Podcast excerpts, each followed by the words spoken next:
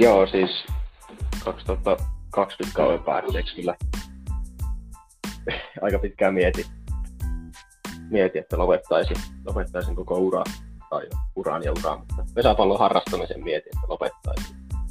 Keskittyisin aivan niin kuin muuhun. No, mä oon vähän semmoinen tyyppi, että mä en oikein tykkää semmosesta puuhastelusta, että se pelaaminen saattoi välillä olla, missä joukkueessa pelasinkin, niin sillä, että näin oltiin tosissaan, mutta kumminkin vähän semmoista pelailua ja harrastelua vaan, että ja sitten vähän oli semmoinen fiilis, että riittääkö kumminkaan itsellä superpesiksi, että jos jatkuu uraa Suomen sarjassa tai ykkösessä, että onko se sitten tämmöistä puuhastelua vaan, että parempi sitten ehkä panostaa toisiin asioihin.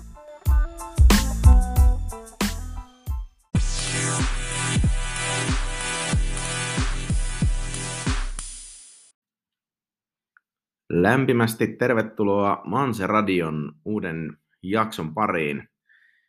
Meikäläinen on edelleen Tuomas Rissanen ja tällä kertaa tuolla linjan toisessa päässä on Jouni Rosenberg kanssani purkamassa jälleen kerran Manse-asioita atomeiksi.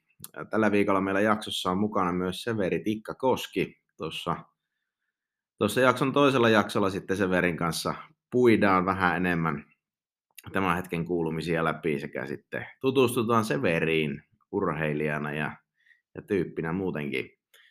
Mutta ennen kuin mennään Severiin ja ennen kuin mennään Mansen ajankohtaisiin asioihin, niin otetaan tuosta yksi kuuntelijapalaute myös käsittelyyn. Meiltä on jonkun verran toivottu, että olisi kiva, jos näissä jaksoissa käsiteltäisiin jollain tavalla myös naisten joukkueen edesottamuksia. Ja ajateltiin, että ehdottomasti otetaan tuosta vinkistä vaari niin sanotusti ja ruvetaan nostamaan myös noita naisten puolen juttuja ainakin uutisten tasolta ja ottelukertauksina mukaan. Mutta ennen kuin me mennään siihen, niin me halutaan lyhyesti Jounin kanssa vaan niinku taustattaa se, että miksi me on puhuttu enemmän miesten joukkueen asioista.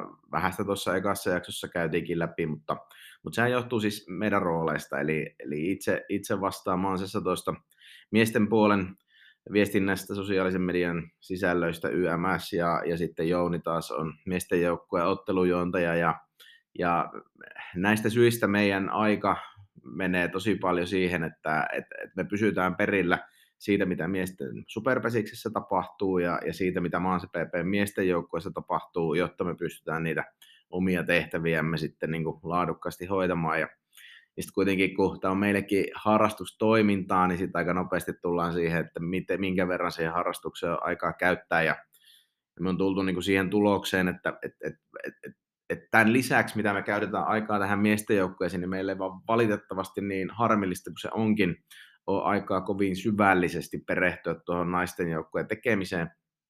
Tai niin syvällisesti, että me pystyttäisiin puhumaan siitä jotenkin lisäarvoa tuottavasti.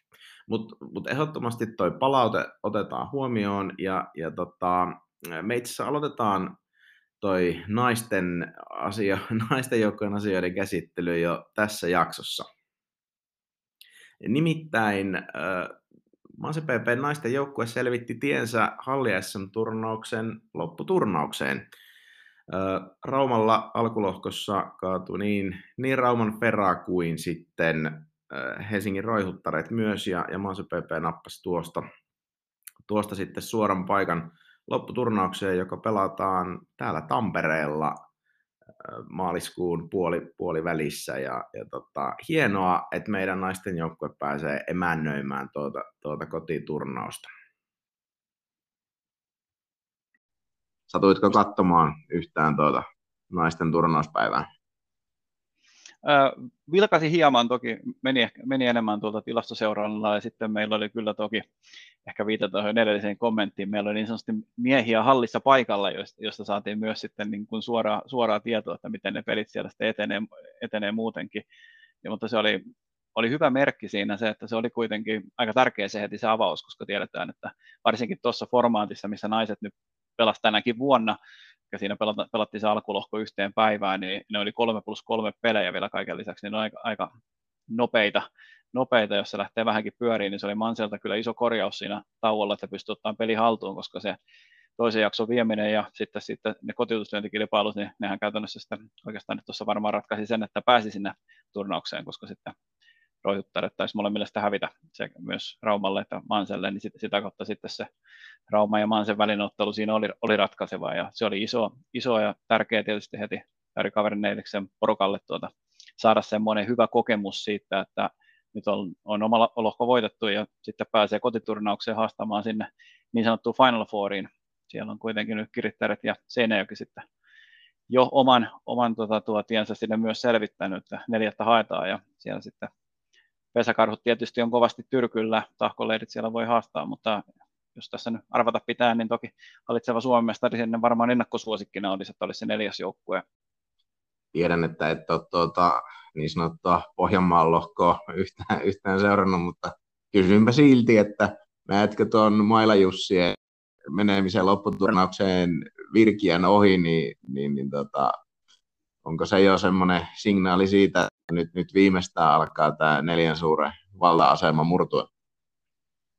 Se on jännä nähdä, miten se tulee menemään siellä. Ehkä tuolla Jussittarien kuvio muutenkin. Meillä on siellä tuttu mies, Upi Antikainen vaihto sinne suunnalle pelinjohtajaksi. Siellä oli Kuusiston Antin projekti alla, ja mä olen jo sanonut muutamana vuonna, kuten sanottu, on oltu tuossa naistenkin peleissä mukana ja pääsin seuraamaan niitä ensimmäisiäkin Kuusiston Antin vuosia.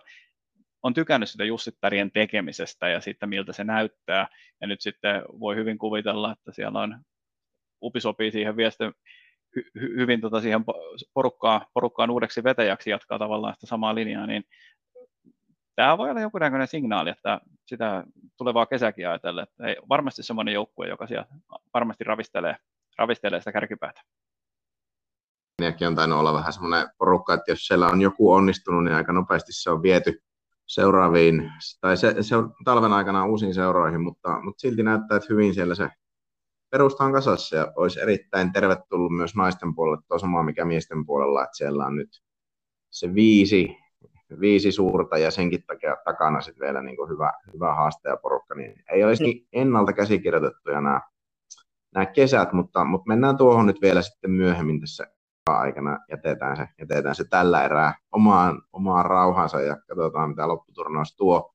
Ehkä semmoisen vielä nostaa esille, tuossa sanoit, että miltä tekeminen on näyttänyt Seinäjoella, ja itse haluan tarttua kyllä tuohon, että miltä tekeminen on näyttänyt Tampereella, ja tuossa nyt kun on Manse TV sen tehtiin, tai naisten peli Tahkoleideja vastaan, ja nyt itse asiassa vielä tästä naisten lopputurnauspäivästä anekdootti, että meillä oli miesten joukkueen treenit päättyi 11, ja kun herrat meni lounaalle, niin aika monta puhelinta siihen lounaspöytään kaivettiin esille, ja ruutu avattiin, ja sitä naisten peliä kyllä niin kuin seurattiin, että se kyllä kiinnostaa myös tuossa miesten joukkueen miten.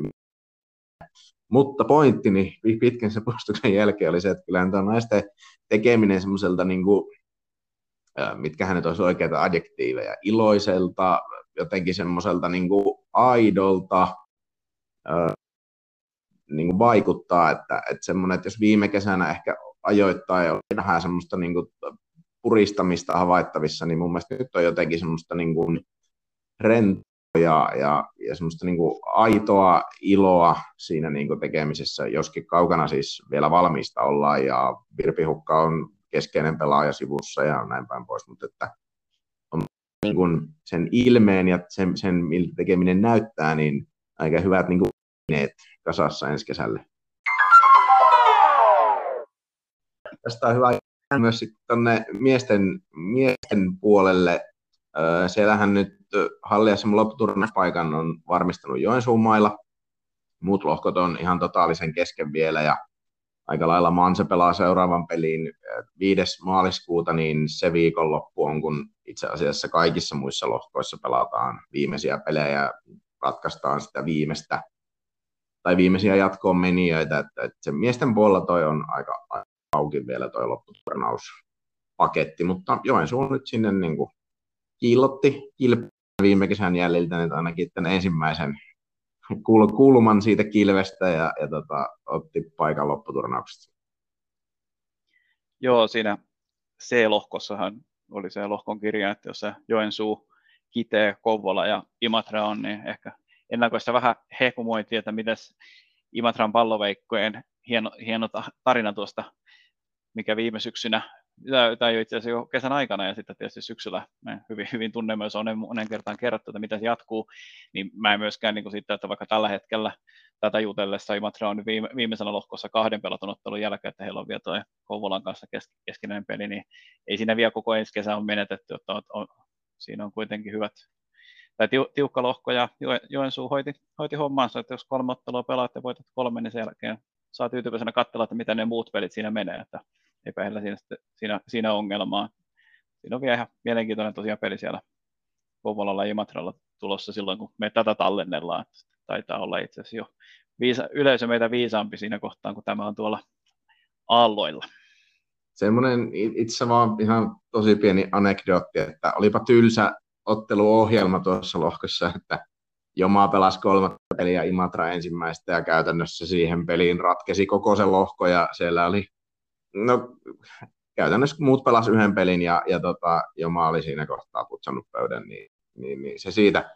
Olisiko Imatra pelannut vielä erilaisen, jos ne olisi saanut jonkun muun pelin siihen alle ja jotenkin se kliimaksi säilynyt pidempään?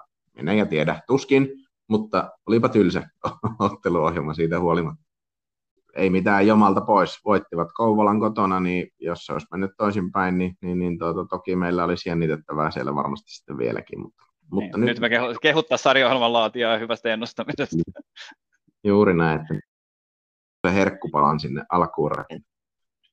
Okei, no mutta... Mä henkilökohtaisesti odotan, jos sen verran otan vielä tuosta D-lohkosta kiinni, eli tämä niin sanottu Kempeleen lohko, jossa on Pattijoki, Sotkamo ja sitten mainittu Kempele, niin siellä Sotkamo kuitenkin pelaa ne molemmat pelinsä sitten, eikä lauantaina samaan aikaan kuin Manse ja Tahko pelaa, ja sitten heti sunnuntaina sitten on Kempele ja Sotkamo, niin Sotkamon avauskin nähdään sitten vasta siinä saman tien lasu, niin se lohko pelataan kanssa tosi nopeasti, että tämä ratkeaa sitten siellä. Mielenkiintoisia pelejä on kyllä siinäkin lohkossa. Kyllä. Mutta joo, meitä tietysti eniten kiinnostava lohko on tämä täkäläinen Mansen lohko, ja siellähän nyt sitten kävi se ikävä homma, mitä ei tietysti missään nimessä ole toivottu, eli tavallaan nyt tässä Manse-kamaa Tahko lohkossa ensimmäisen voiton nappasi myös korona, ja tosiaan Kamaa ja Mansen välinen ottelu jouduttiin perumaan Kankaan päällä sen verran paha koronatilanne, että eivät saaneet joukkuetta kasaan, ja sääntöjen mukaan tässä tapauksessa sitten peli tuomitaan vastustajan voitoksi, eli Manselle siitä 0-2 voitto, 3 pistettä plakkariin, ja tämän lohkon voittaja nyt tullaan sitten ratkaisemaan tuossa 5.3. pelattavassa Manse-Tahko-ottelussa. Erittäin harmittava tilanne. Aina pystyttäisiin jollain tavalla se urheilullinen ratkaisu, mutta toki nyt niin kuin tässä aikataulu on se vähän mitä sanotaan Joensuun aikataulusta, niin hallivuoroja on tosi vaikea saada, ja toi lopputurnaus tulee niin nopeasti kuin alkupuolella, että ei siinä valitettavasti vaan niin kuin ole mitään palaa sitä uutta otteluajankohtaa löytää, ja näin Manselle siitä sitten luovutusvoitto. Ehkä jotenkin ei nyt tule kellekään enää niin kuin yllätyksenä tässä vaiheessa tämä korona, mutta jotenkin se vielä sitten konkretisoi sen, että ei riitä, että sä oot itse hyvä, ei riitä, että sä kautta sen vastustajan ja oot parempi kuin se, vaan sen lisäksi sun pitäisi pystyä marssittamaan sinne kentälle pelipäivänä sit riittävä määrä pelaajia, jotta se peli pystytään pelaamaan. Eli tavallaan nyt tässä koko kevät tullaan sit menee myös sitä 3. vastustajaa vastaan tätä peliä. Hallista, mutta tällaista se nyt tällä hetkellä on. Kyllä, joskus hävinneen joukkueen edustajat voi todeta lehdistötilaisuudesta, että heillä oli toinenkin vastustaja tuomarit, mutta tällä kertaa kukaan ei syytä tuomareita, vaan kyllä tämä tosiaan koronatilanne nyt sitten tuli tuohon estämään, ja sinänsä, jos joku monia seurailee urheilua laajemmin, niin on näitä vähän nähty joka lajissa, jotka tuossa talvella aktiivisemmin pyörii liigaseuroilla on, ja on täällä muun muassa Herkulin Tampereen paikallispelikin silloin jouduttiin peruuttamaan tai siirtämään siinä tapauksessa, mutta sinänsä nyt ei tietysti täys shokki, että niitä osuu nyt sitten samoilla ajoilla näihin vesismatseihin, mutta se on, kun niitä pelejä on niin vähän tässä talvella, niin jokainen pois jäänti, niin totta kai harmittaa laji-ihmisiä, koska jää hyviä pelejä näkemättä, mutta tärkeintä on se, että saadaan nyt sitten pelaajia terveeksi, että pikkuhiljaa myös kohti kevättä, mutta saataisiin kuitenkin tämä turnaus jollain tavalla vietyä läpi. Kyllä. Tuossa itse vielä sen ottaa kiinni tuohon, kun Mansen miesten joukkuetta silleen ei nyt niinku vähän siitä ulkokaarelta seuraille, niin on kiinnittänyt niinku huomioon vaan siihen, että aika tosissaan siellä otetaan tuo koronatilanne kyllä, että siellä todella niin kuin käytetään maskeja palavereissa ja yhteisissä tilanteissa, ja se ei ole niin kuin sellaista, että koska näin kuuluu tehdä, vaan se, tai mä ainakin itse tulkitsen sen niin, että se liittyy sellaiseen, niin kuin, että halutaan pystyä pelaamaan ne pelit, ja tehdään kaikki mahdollinen sen eteen, että niitä pelejä ei jouduttaisi perumaan, ja siihen tietysti liittyy se, niin kuin, tarvitaan harjoituksia, tarvitaan harjoituspelejä, niin että se ei ole pelkästään sitä, että yksittäinen ottelu saadaan pelattua, vaan se liittyy siihen valmistautumiseen kohti ensi kesää, ja jos tuossa nyt joku isompi aaltojoukkueen yli pyyhkäisisi, niin mitä se tekisi sille treenikaudelle, mitä se tekisi mahdollisesti niin kuin esimerkiksi kestävyyskunnon rakentamiselle ja kaikille tämmöiselle, niin aika silleen tyytyväinen on ollut siihen joukkueen sivusta katsoen niin kuin siihen joukkueen asenteeseen hoitaa tuo puoli myös niin kuin esimerkiksi.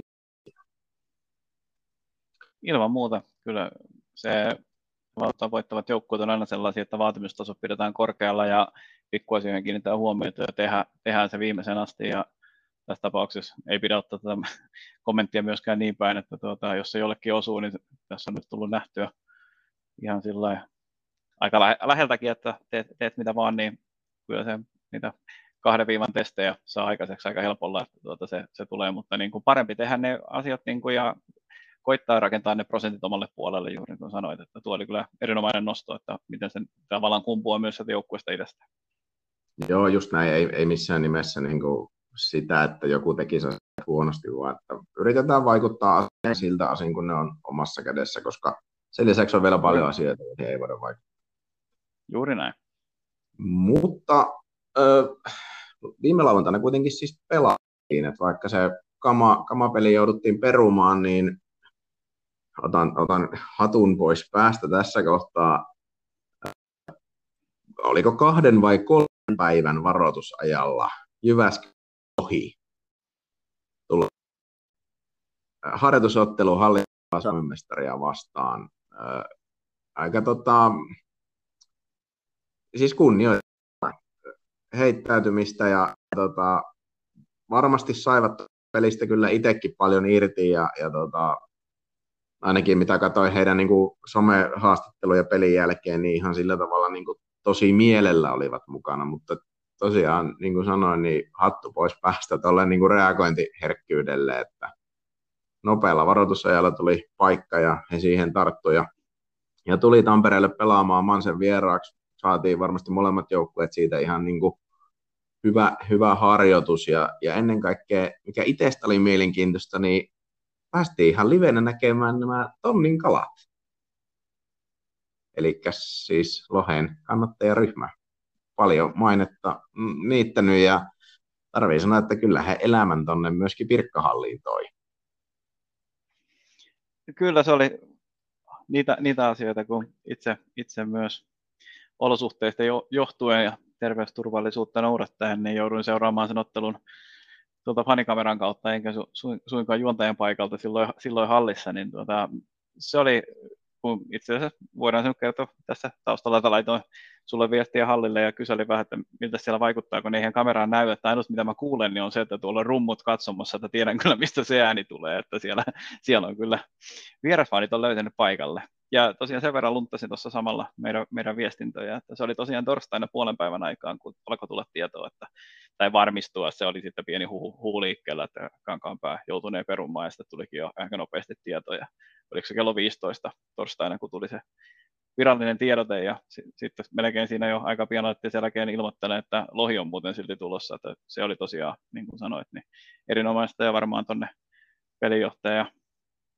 pelijohtaja Juhanille Mansen puolelta myös pieni sitten posi sinne suuntaan, että sai sieltä Jyväskylän suunnasta, että siellä Jussi Muilu sitten taas lohen pelijohtajana ja molemmat vanhoja kauhean miehiä, niin siellä varmaan puhelinnumerot on tallessa molemmin puolin ja sitten hienosti se järjestyy.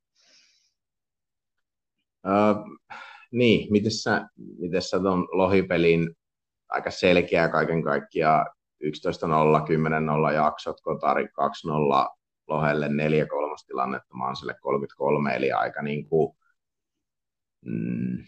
no kyllä sitten niin kuin huomasi, että jos laitetaan ranking, niin 15 seuraa mahtuu väliin, että sikäli niin kuin aika lailla niin kuin yhtä päätä se oli, mutta miten sä näet, minkälaisesta harjoituksesta toi peli kävi Manselle?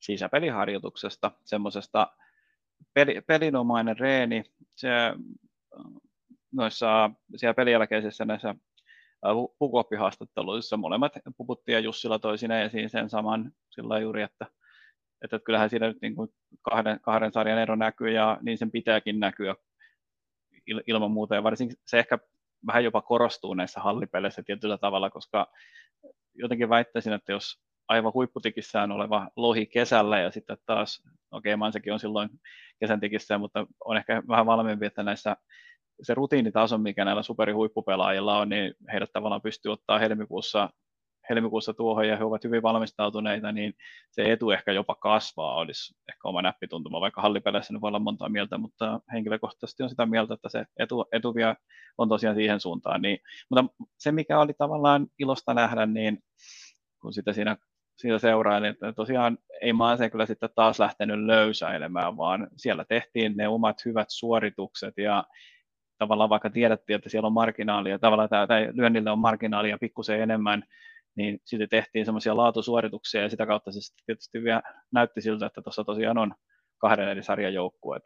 Siinä mielessä kyllä nimenomaan kiinnitin siihen Mansen pelaamisen huomioon ja Lohi sitten teki siihen oman parhaansa, mitä siihen ja tietysti sillä kokoonpanolla, minkä vielä sai kaiken lisäksi siihen lauantaihin nyt napattua kasaan, niin se oli varmaan Manselle sellainen tärkeä, siis parempi se oli kuin että olisi ollut se tilanne, että ok, ei peliä ollenkaan ja tehdään oma lajiharjoitus, että sai kuitenkin pelinomaisen tilanteen ja yksi semmoinen pieni tekijä niin on toi esimerkiksi merkkipeli oli semmoista, missä ei ollut silloin ihan Mansen parasta kyllä siinä niissä harjoitusotteluissa esimerkiksi juurikin Tahkoa vastaan, niin nyt sitten kun saa hieman hitaampaan tempoon pelata, niin sitten sen ensinnäkin sen vaan pitää toimia, silloin saa riittävästi aikaa, mutta sitten siinä samalla testataan se, että pysyykö se ajatus mukana siinä pelissä, ja vaikka juoksueroa tulee, niin silti ei tavallaan tehdä semmoisia helppoja lapsuksia merkin kanssa, niin mun mielestä ne oli semmoisia asioita, mitkä oli hyviä juttuja ottaa mukaan.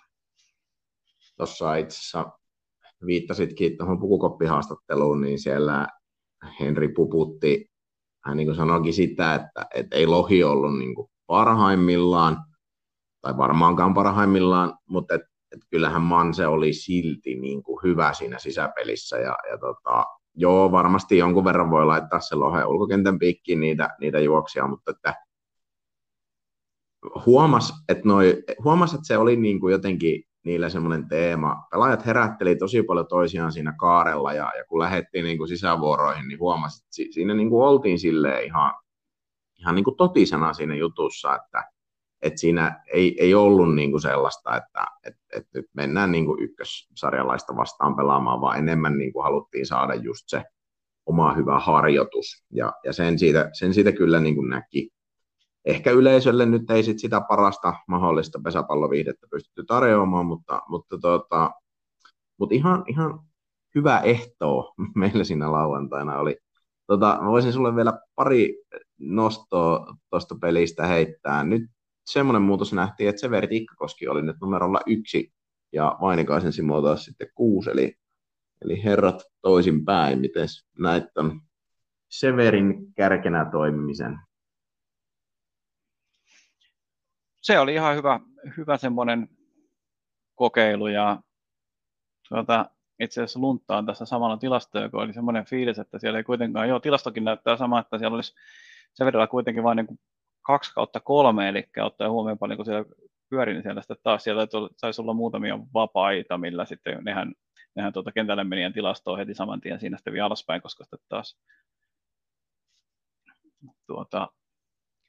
sitten vähän vaikuttaa siihen, mutta kyllä se oli tietysti, kyllä Severi kulkee aika vilkkaasti ja me puhuttiin, taisi olla ykkösjakso just tästä, että nyt on siinä mielessä kyllä mielenkiintoinen kokoonpano, että siellä on nyt monta potentiaalista numeroa 1 ja se on kyllä kiva nähdä, että miten se, ja ei se välttämättä edes asemoidukaan edes yhteen miehen kesän aikana, vaan se antaa nyt sitten tuo pelijohdalle mahdollisuuksia sitten pyörittää sen monellakin eri tavalla, että siellä saa vähän jaettua sitä kuormaa. Kyllä se ihan hyvä kokeilu varmasti oli. Joo, Severillähän on tuossa itse asiassa 2 lyötyäkin juoksua ja kertoo just siitä, että se peli kyllä pyörii aina vähän kohdasta jos toisestakin, että välillä oltiin kotiuttamassa ja välillä menossa kärkenä kentälle.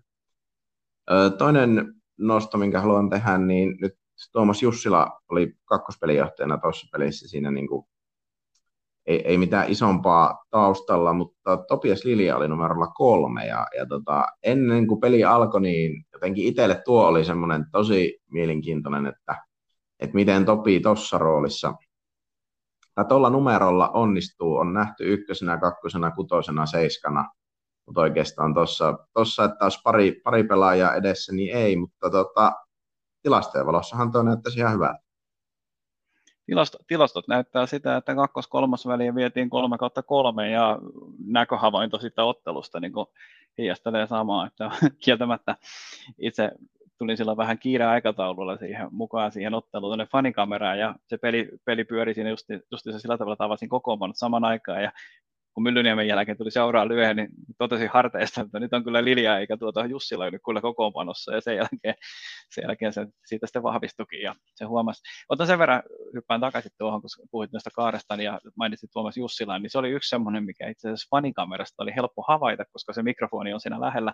Kaaren juttethan kuuluu jonkun verran siihen, niin kyllä siellä tämän pelin kakkospelijohtaja, eli Tuomas Jussila, niin nimenomaan oli yksi niitä, joka piti kyllä ilahduttavasta, kun siellä tuli pieniä semmoisia lipsahduslaittomia, niin siellä vähän ärähdettiin, niin kuin kuuluukin, että nyt fokus takaisin, ja se oli semmoisena pienenä nyanssihavaintona, minkä tein siinä samalla tuosta isosta teemasta, mitä tuossa puhuit aikaisemmin. Mutta sitten kun mennään takaisin tuohon Topiakseen, niin ihan totta, että ollaan enemmän tututtu näkee joko nollatilanteeseen tai sitten ykköstilanteeseen. Vei viime vuonna Tuomas Tuohisaarta sitten varsinkin sen loppupeleissä sillä, että pelasi 6/7 ja sen tilanteen purku ei ole. Itsekin ehkä osaa vähän ennustaa, että minkälaisia lyöntejä tulee, mutta nyt sitten pääsi 3:ntena ja sitten tavallaan ei ollut siellä ihan se superietukentät, niin pääsi vähän hakemaan erilaisia. Ja sitten kuitenkin siellä on vauhdikas Tikkakoski menossa kärjessä, niin se on semmoinen ehkä hyvä paikka, missä niin kuin onnistuminen on myös niin kuin mahdollista. Ja Topias käytti sen tilaisuuden kyllä ihan hyvin ja sai varmaan semmoisen kanssa edelleen hyvän kokemuksen alle, että tuosta vaikka nyt välttämättä. Mä ehkä silti näen, että kisassa Tuomas Jussila vastaan 3:ssa, että Tuomas Jussilalla on jonkunnäköinen etulyöntiasema, mutta kaiken kaikkiaan oli ihan hyvä kokeilu. Siinä on nyt sitten tuommoinen 3 nopeata miestä peräkanaa. Ehkä viimeisenä uutisena voisi nostaa nyt tämän ykkösjakson loppuun vielä sen, että nyt tällä edellisellä periodilla tai näiden 2 nauhoituksen välissähän nyt sitten myös Taneli Lassilan ja Manse PP välinen pelaajasopimus purettiin yhteisymmärryksessä ja myöhemmin saatiin sitten vielä tietää, että Taneli jatkaa nyt sitten uraa Jyväskylän Kirissä. Ehkä vielä näin Manse-radion muodossakin kiitos Tanelille vuosista Mansessa. Tanelin panos tuossa Mansen nostamisessa ykkösestä superiin, valinta samana vuonna myös ykköspesiksen vuoden lukkariksi, niin onhan ne niin kuin tärkeitä asioita sen tarinan kannalta, mitä tällä hetkellä mennään. Ja hienoa, että Lassila tuolloin Manseen päätti tulla ja auttoi meitä nousemaan sitten superpesikseen ja siihen, missä tällä hetkellä ollaan. Ja ei voi muuta sanoa kuin kaikkea kaikkea hyvää miehelle jatkossa ja toivottavasti vielä joskus kentillä kohdataan sitten myös niin kuin samassa sarjassa. Manse-radion pelaajahaastattelussa vieraana tällä kertaa Severi. Morjesta, Severi. No morjesta. Tehdään tätä haastattelua tälleen perjantaina, mitenkä tätä nyt kuvailisi, myöhäisiltapäivästä. Joko sulla on viikko pulkassa vai onko vielä paljon askareita edessä?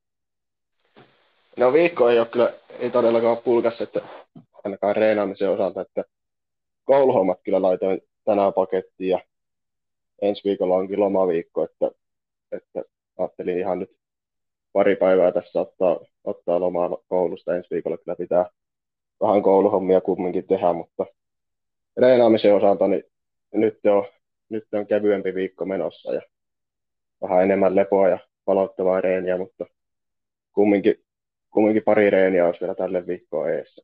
Ei ole siltäkään osin kyllä paketissa. Hiihtoloma on alkamassa. Aiotko ihan mennä jopa niin kuin ladulle asti? No en kyllä usko katsoa ikkunasta ulos, sen verran heikkoa tuo keli. Ei tarvitse hiihtämään mennä, eikä valitettavasti kyllä luistelemaankaan varmaan pääse. Tuossa itse asiassa oli meillä yksi katsoja kysymyskin, että mitä Severi tekee Tampereella, ja tuossa vähän jo osittain viittasitkin, että koulua pesiksen ohella, niin mitäs sä itse asiassa opiskelet? No, vähän opiskelen konetekniikkaa tuossa ammattikorkeakoulussa, eli TAMKissa, ja toinen vuosikurssi on nyt menossa ja siellä pitäisi ahertaa vielä tulevat 2,5 vuotta, että sitten jonkinnäköinen insinööri musta tulee varmaankin. Jonkinnäköinen insinööri. Miten? Eli konetekniikan insinööri.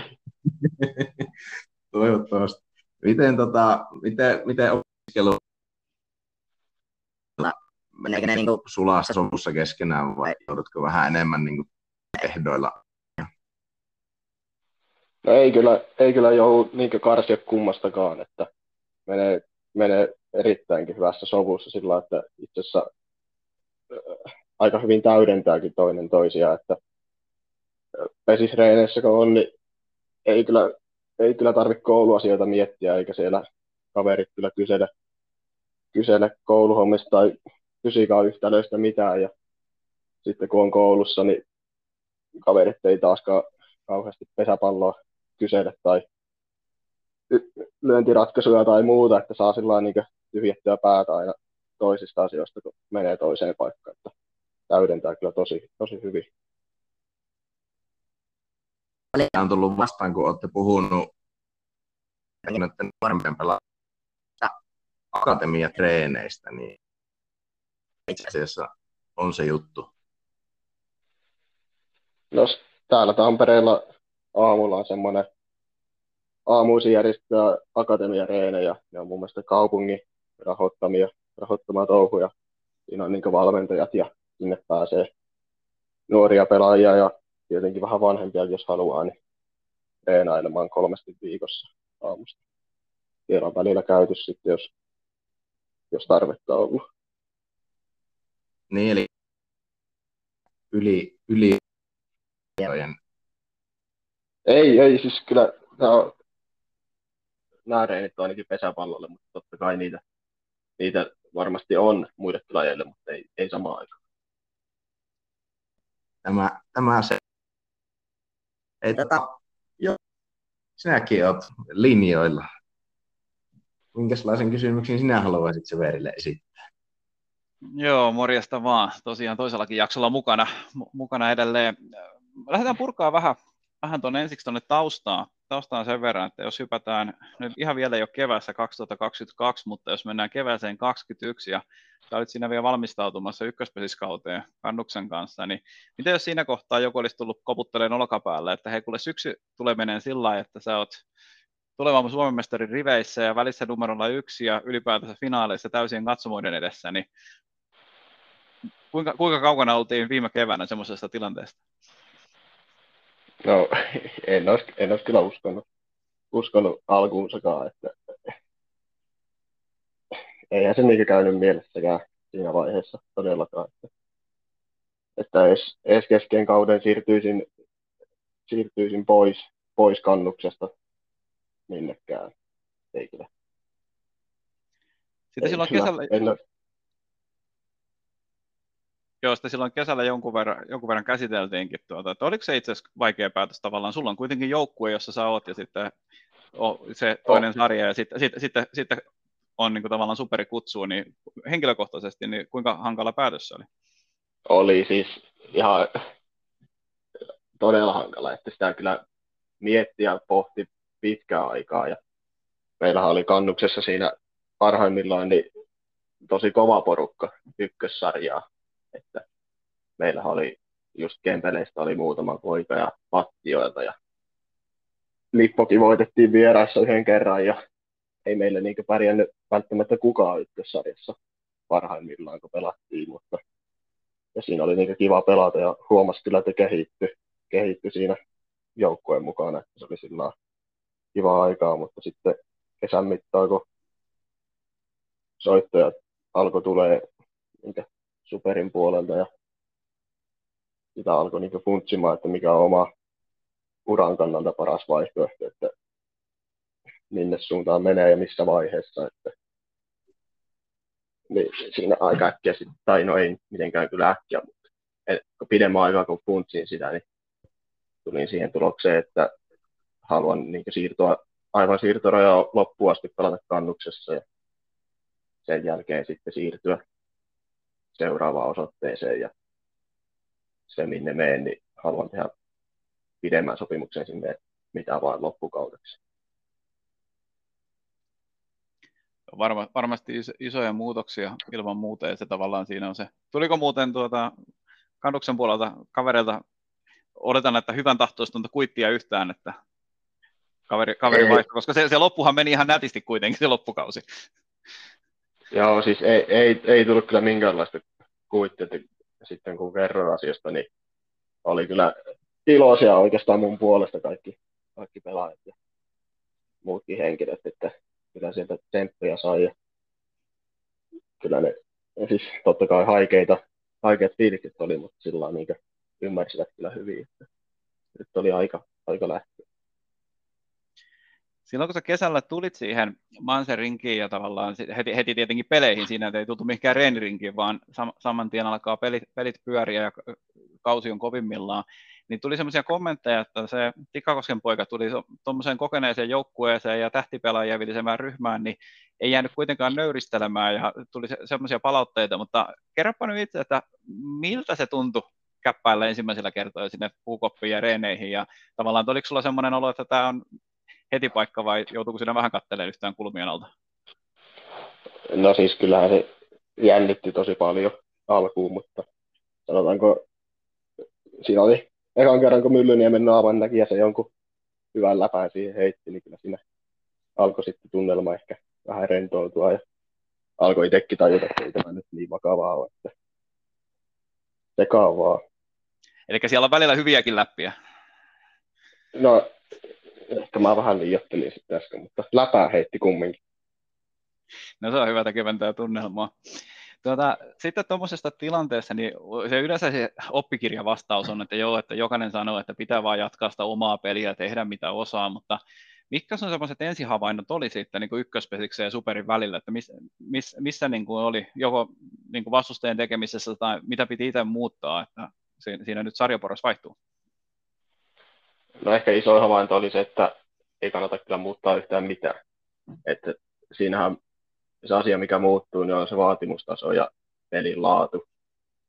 Ja ehkä vähän fyysisempääkin se peli, että laadukkaampia lyöntiratkaisuja ja ulkopelisuorituksia tulee, mutta ei sun niinku mitään pian muuttaa. Että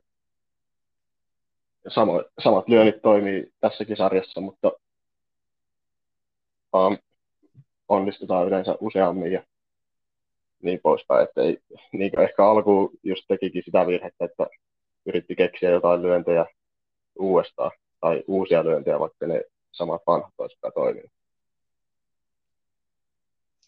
Joo, me tuossa Tuomaksen kanssa ollaan juteltukin tuosta lohiottelusta ja tavallaan siinä, ja samoin oli toi Jussilan Tuomaksen ja Puputin Henrin niin kommenteissa pelin jälkeen siitä ottelusta, että siinä niin kuin just se tasoero vähän niin kuin kuuluukin näkyä, ja se taitaa juuri tulla enemmän niistä yksityiskohdista, kun siitä, että superjoukkuja jotenkin osaisi pelata pesäpalloa täysin eri tavalla.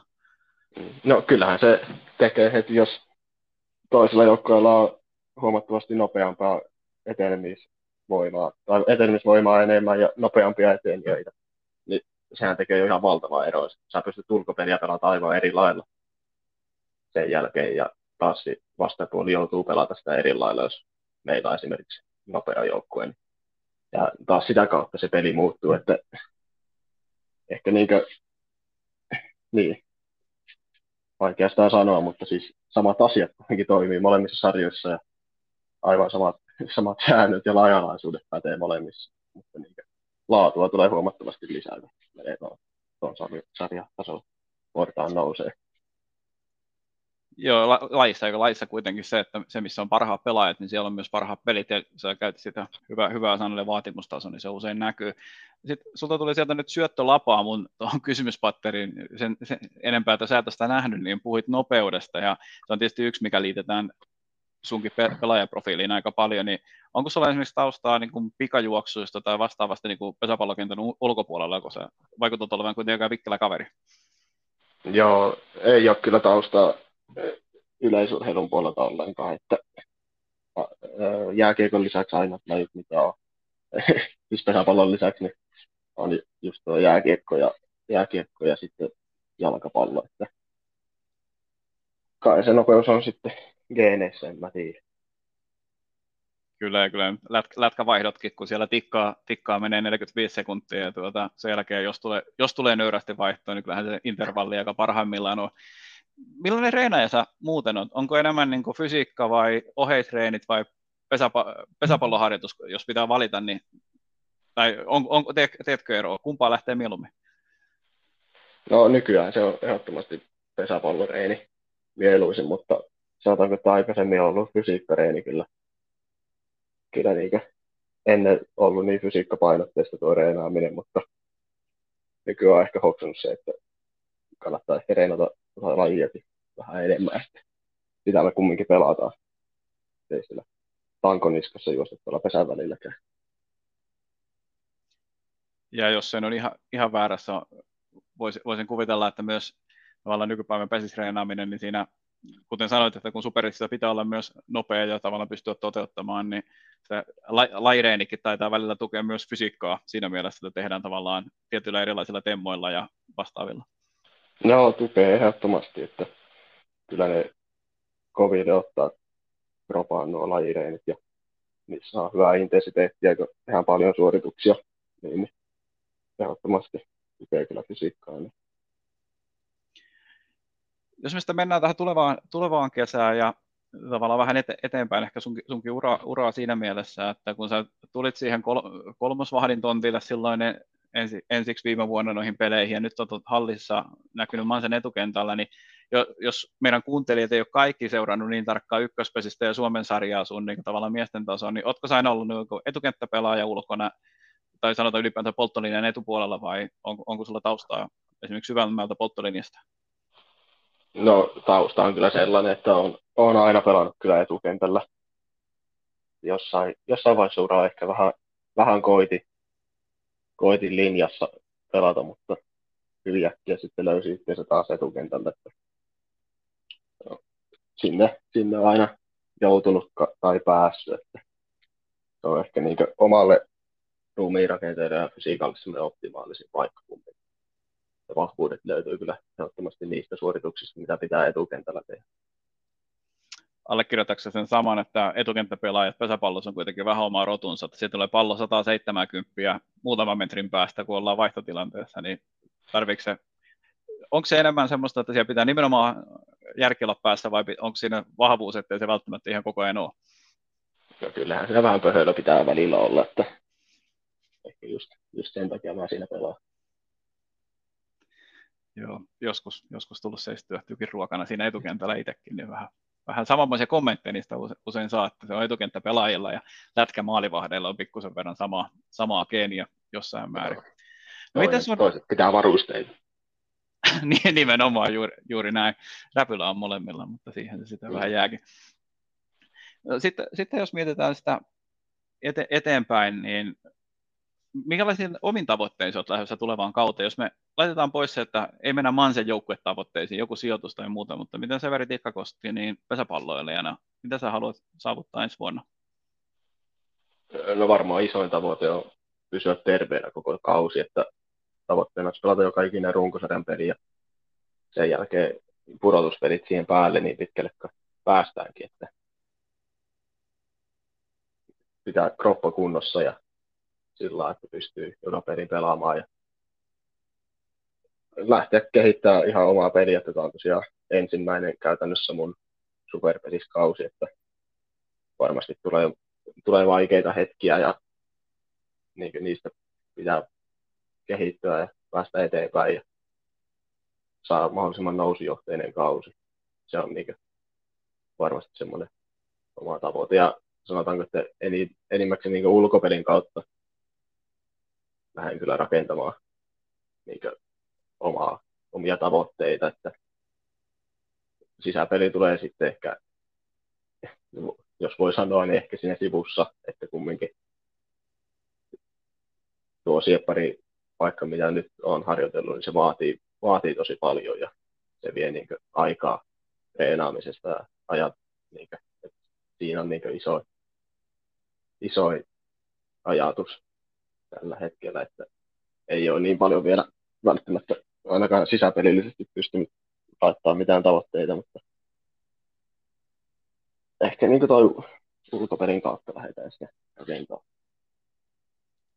Se on yleensä se viisaus, tavallaan räpylän täytyy pitää, että tästä tulee myös peliaikaa ja sitä kautta sitten näinhän se juuri toimii. Ja toki sisäpelipotentiaaliakin olet jo esittänyt siinä määrin, että se riittää jo superpesistasolle ja sitten vaan tietysti, kuten itse nostit, pitkä kausi, niin saada se toimimaan ja tasaisuus kuntoon, niin se on aina se erinomaisia tavoitteita. Viimeiseksi, kun mä niin sanottuun pesisosuuden loppuun, niin mä pyytäisin semmoisen vähän erilaisen katsojavinkin, kun sä tunnet kuitenkin paremmin oman ikäluokkasta niin kuin nuoria pelaajia ja ketä siellä on tulossa, ja sä oot kohdannut paljon ykköspesiksestä, niin olisiko sulla ketään vinkata tuonne meidän katsojille, että muualtako Mansesta, niin olisiko semmoista potentiaalista kaveria, jota voi kannattaa seurata, että saattaa pikkuhiljaa nousemassa sinne kärkikaartin superpesiksessä? Aha. No ensimmäisenä tulee tietenkin mieleen Alasen Petteri, en tiedä onko se nyt nousemassa vai onko jo noussut superin kärkikaartiin, mutta siinä on kyllä sellainen kaveri, mutta taitaa olla mansalaisilla aika tuttukin, mutta ehdottomasti kannattaa laittaa seurantaa, että on kyllä mielenkiintoinen pelaaja. Ei ole huono nosto ollenkaan, ollaan saatu tässäkin podcastissa käydä Petteriä läpi, mutta anna tuossa vielä Tuomaksen jatkaa, kiitos näistä. Mä itse haluan tästä pesiksestä korjaa Severi, jos muistan ihan päin honkia tai omiani puhun, mutta mulla on jostain jäänyt niin kuin semmoinen ajatus mieleen, että sä olisit joskus sanonut silloin, kun olet siirtynyt Manseen, niin jossain sivulauseessa vähän niin kuin sen tyyppisen ajatuksen, että eihän tämän niin kuin tälle, että sä olit lopettamassa uraa jo jossain kohtaa, että ei sen tälleen pitänyt mennä, että sä pelaat niin kuin superpesikissä yhtäkkiä, niin pitääkö, muistatko mä oikein, pitääkö se paikkansa? Oletko sä niin kuin oikeasti miettinyt uran loppua viime vuonna? Joo, siis 2020 kauden päätteeksi kyllä aika pitkään mietin, että lopettaisin koko uraa, tai uran, mutta pesäpallon harrastamisen mietin, että lopettaisin. Keskittyisin aivan muuhun. Mistä se ajat? Nyt, vaan sillä, että kun nyt kun sua katsoo tuossa niin pelissä, että sä oot, niin kuin, musta tuntuu, että sä oot niin tosi niin paljon kehittynyt ihan jo puolessa vuodessa, ja jotenkin sanoisin, että olet niin kovassa kunnossakin, niin mistä se ajatus silloin tuli, että olisiko tämä tässä?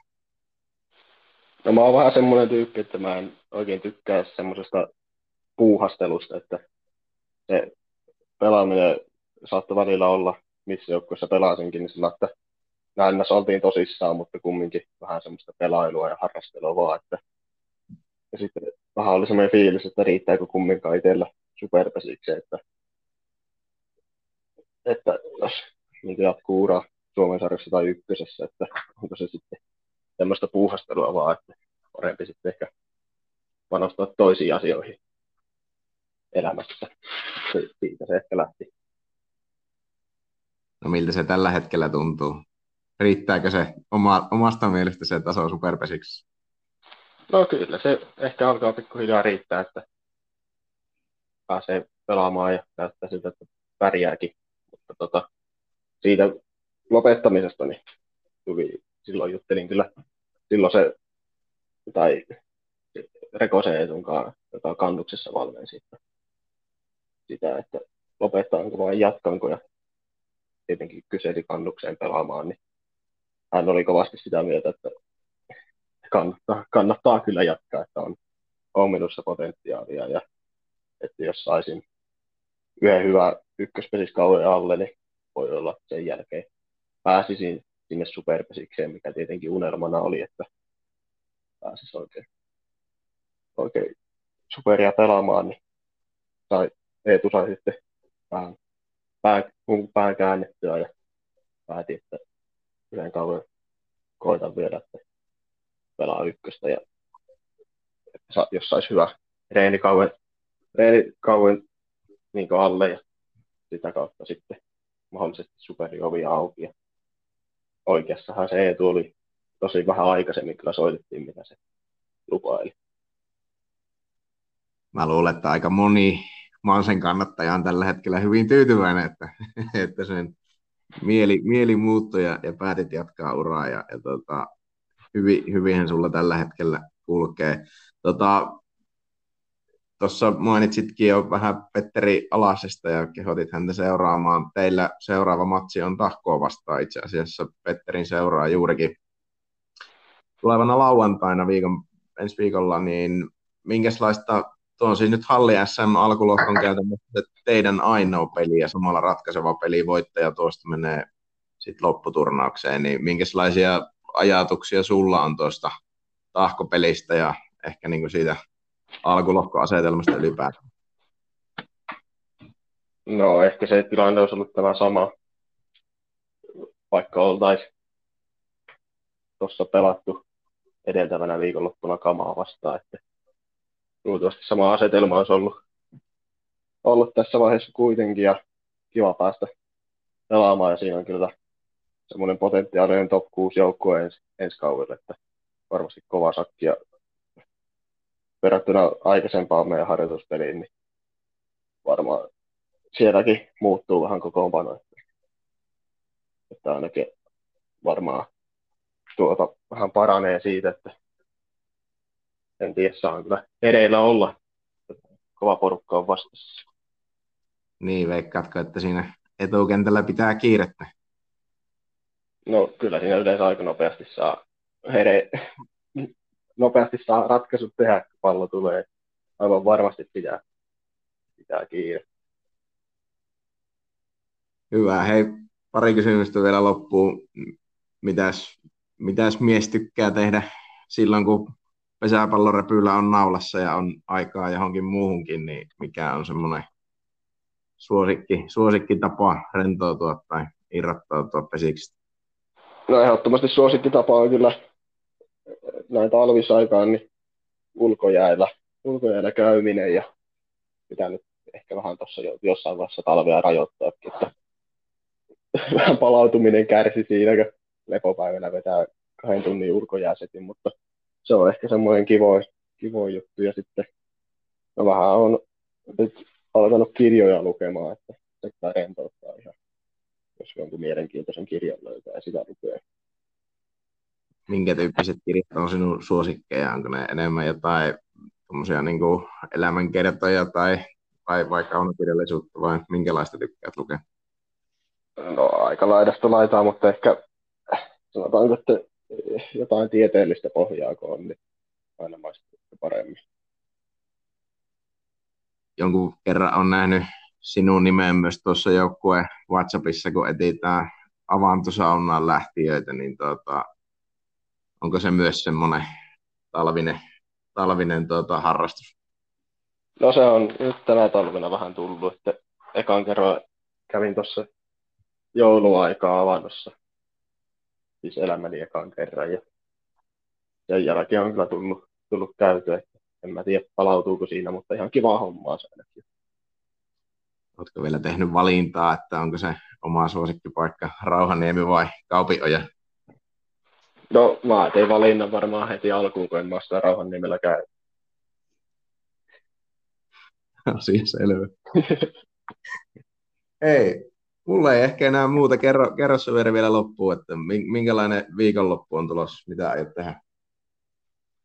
No aion ottaa kyllä vähän rennosti, koska meillä on nyt mahdollista, koska ei ole niin sanottua leirikautta treeniviikonloppua, mutta pelkät yhdet lajireenit huomenna ja tänään fysiikkareeni, että en tiedä, rennosti ajattelin ottaa ja nautiskella elämästä. Se kuulostaa hyvältä ja ensi viikolla sitten iskussa, kun Tahko tulee vastaan. Kiitos Severi, mukava rupatella. Hyvää jatkoa. Kyllä. Kiitti. Moi. Moro moro.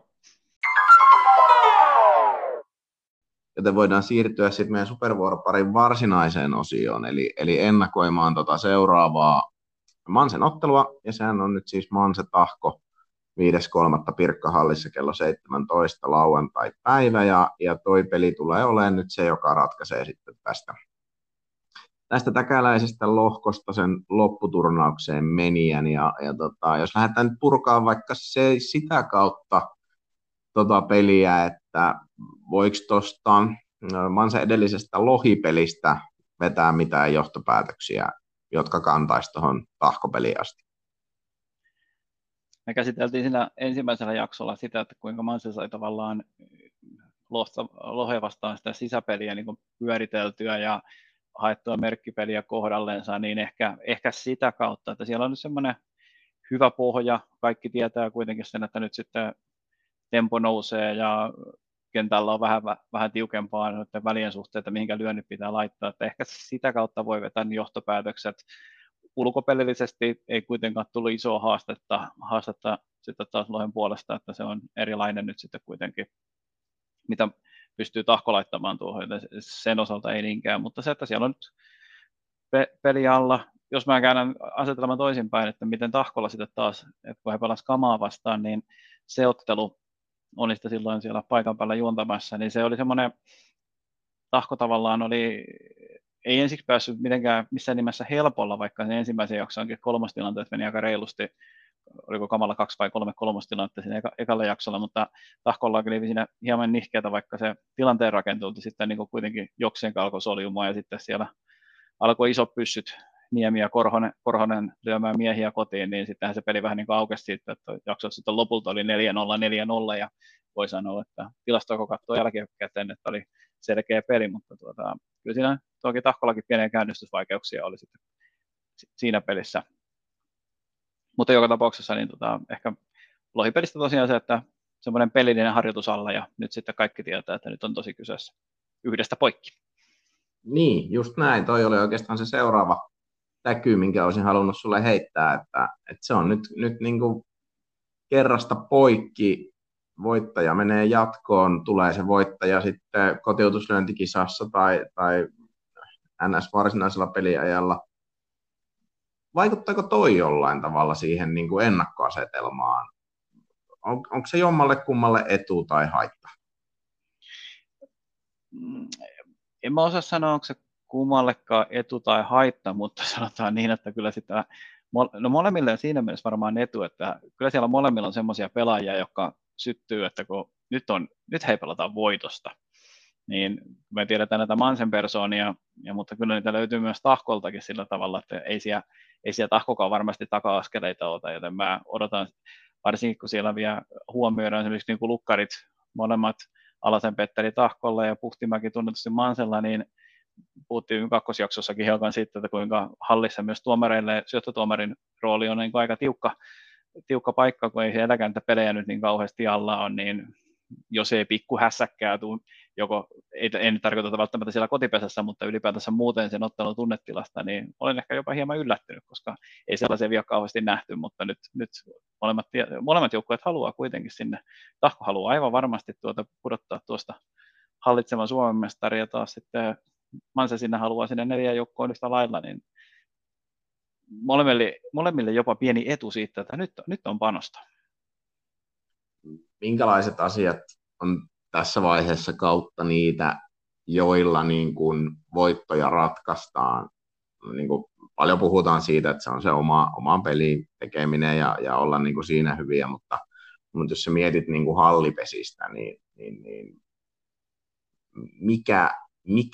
mikä tulee todennäköisesti olemaan tuossa pelissä se voiton tai ratkaisun avain?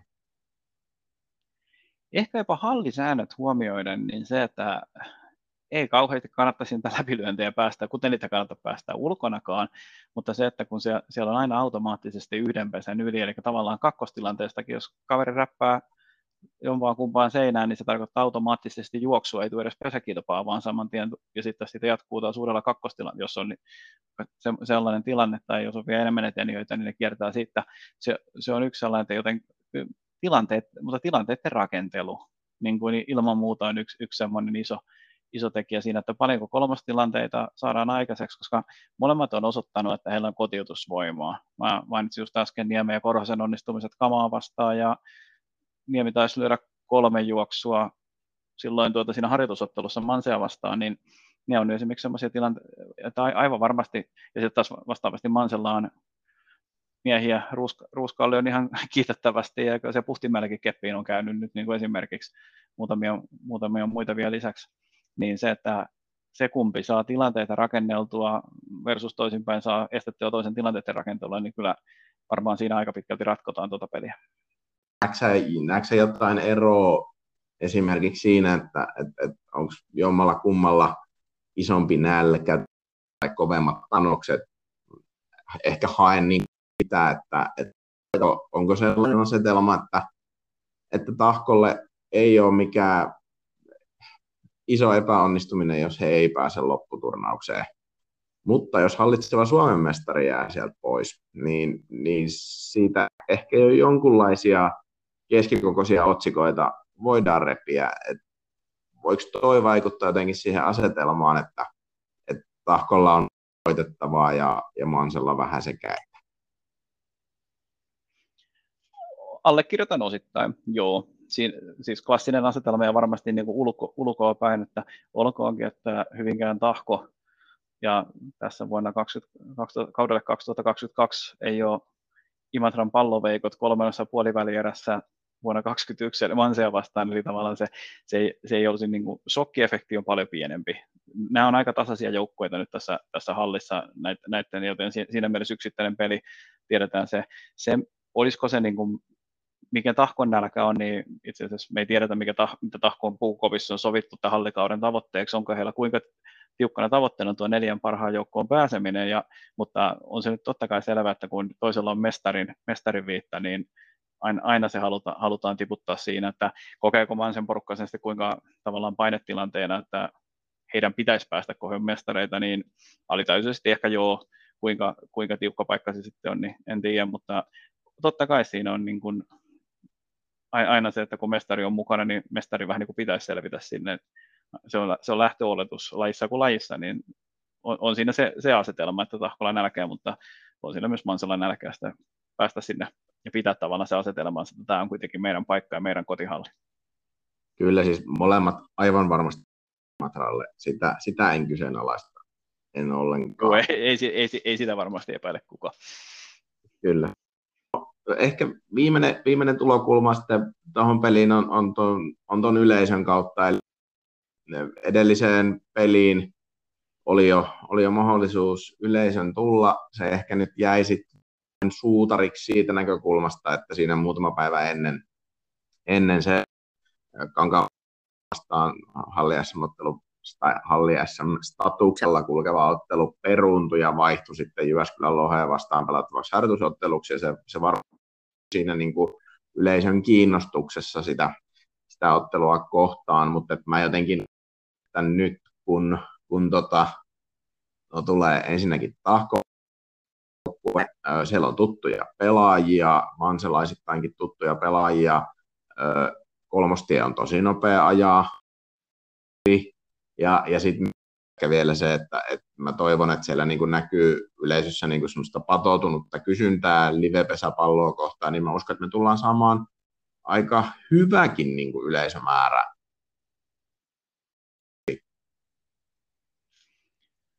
Voidaan aika huoletta luvata, että nyt on miesten puolella kovin ottelu, mitä hallikaudella Tampereella pelataan. Ja, siis ihan varmasti saadaan niin kuin laadukasta. Mä viittasin tuossa vähän aikaisemmin siihen, että on varmasti niin kuin semmoista jo pientä lämpöä ja tavallaan molemmat joukkueet haluaa sitä voittoa, niin semmoinen pelin viihdearvo varmasti monella eri tavalla niin on ihan eri luokkaa kuin esimerkiksi, että esimerkiksi nyt Mansen kotiyleisö ei ole vielä nähnyt Mansen ja Hallin SM-ottelussa ollenkaan, vaan kaikki nämä on ollut harjoitusotteluita, niin kyllä tuossa nyt niin kuin tavallaan napsu siellä enemmän, ja kun tiedetään, että nyt tämä on tämä yhdestä poikki, niin kyllä siinä niin kuin tavallaan sitäkin kautta, niin yleisöllä varmasti on erittäinkin miellyttävä ottelu tulossa. Niin panosta on nyt niin kuin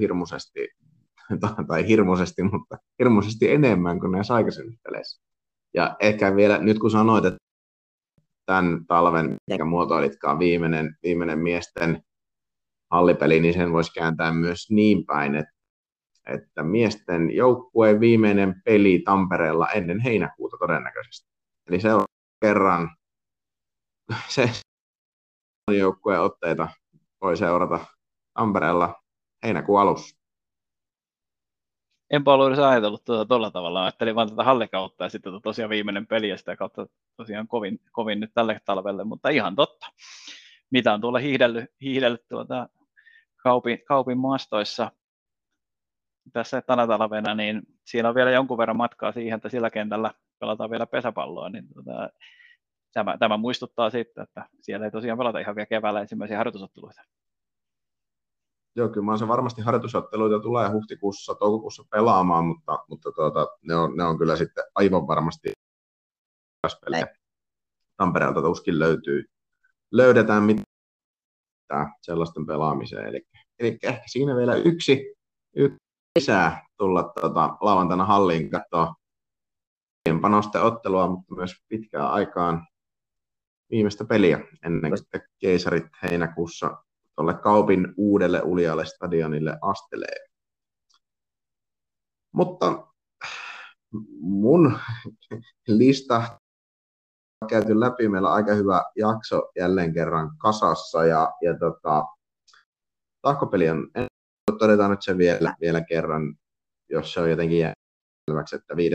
lauantaina kello 17 Manse Tahko Pirkkahalli on pelipaikka. Tuon pelin voittaja tulee se sitten 2 jakson puitteissa tai Kotarin puitteissa, niin menee sitten tuonne Imatran lopputurnaukseen, joka pelataan siitä viikkoa myöhemmin. Ja ei nyt hakea tätä vielä kiveen, mutta jos Manse tuonne lopputurnaukseen menee, niin me pyritään kyllä jonkunlainen pieni recap-jakso sit siinä tekemään, että miten toi Tahkopeli meni ja ehkä lyhyesti ennakoimaan sitä halliturnausta. Ainakin joku minijakso yritetään tehdä, mutta katsotaan ensin miten tuossa pelissä käy.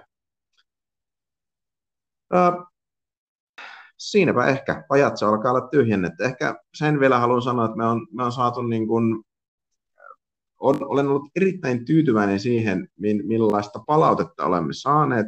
Se ei ole kehuvaa, mutta siellä on ollut hyviä kehitysideoita ja miten tätä podcastia voidaan vielä viilata niin kuin koko ajan parempaan suuntaan. Jatkakaa samalla linjalla.